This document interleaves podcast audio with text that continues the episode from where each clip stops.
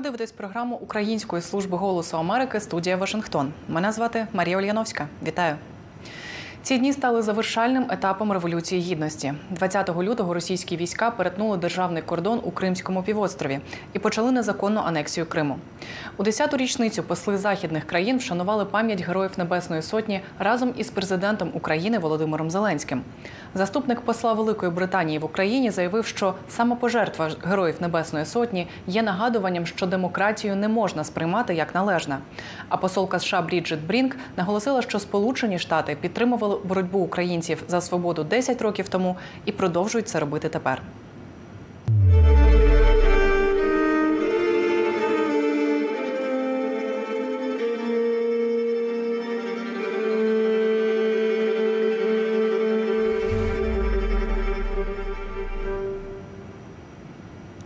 Тим часом у Білому домі анонсували, що 23 лютого оголосять нові санкції проти Росії у відповідь на смерть Навального.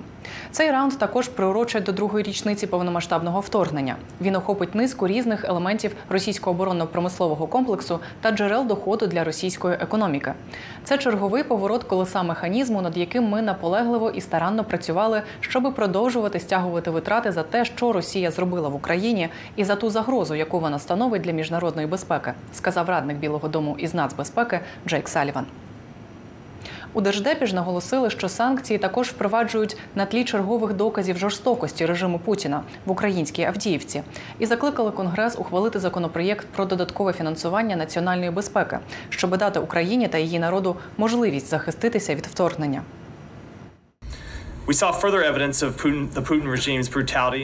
Ми бачимо ще більше доказів жорстокості та зневаги режиму Путіна до людського життя в Авдіївці, де українці мужньо намагались стримати незаконне вторгнення Путіна в умовах обмеженої кількості боєприпасів, запаси яких зменшились.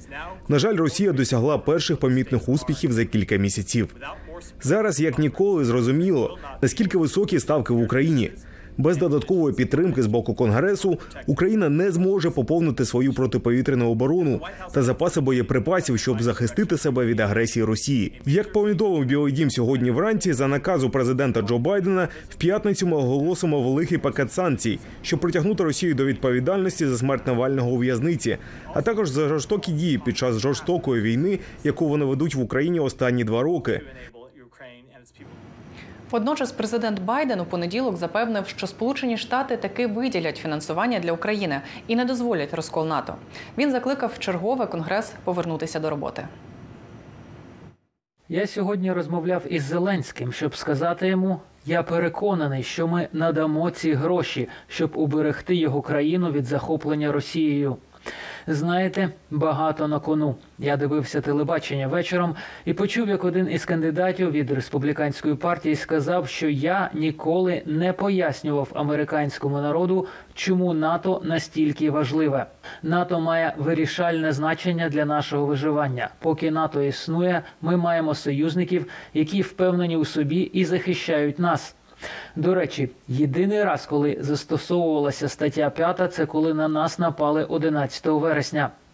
Отже, думка про те, що ми збираємося залишити Україну, і про те, що ми дозволимо розкол НАТО, повністю суперечить інтересам Сполучених Штатів.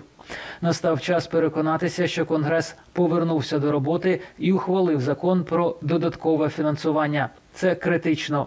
Від цього залежить наша безпека. Подивіться, як мужньо і героїчно воює український народ.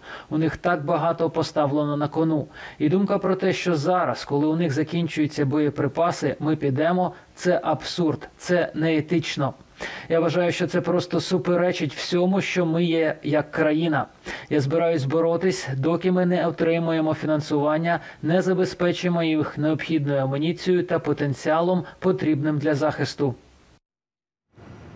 Водночас посолка США в Україні Бріджит Брінк також заявила, що на тисячу відсотків впевнена, що Конгрес таки схвалить допомогу Україні. Водночас вона застерегла, що обсяг цієї допомоги може змінитися. На цьому будемо прощатися. Дивіться також наші щоденні брифінги о 18 з понеділка по п'ятницю і слідкуйте за новинами Голосу Америки. Дякую, що залишаєтеся з нами.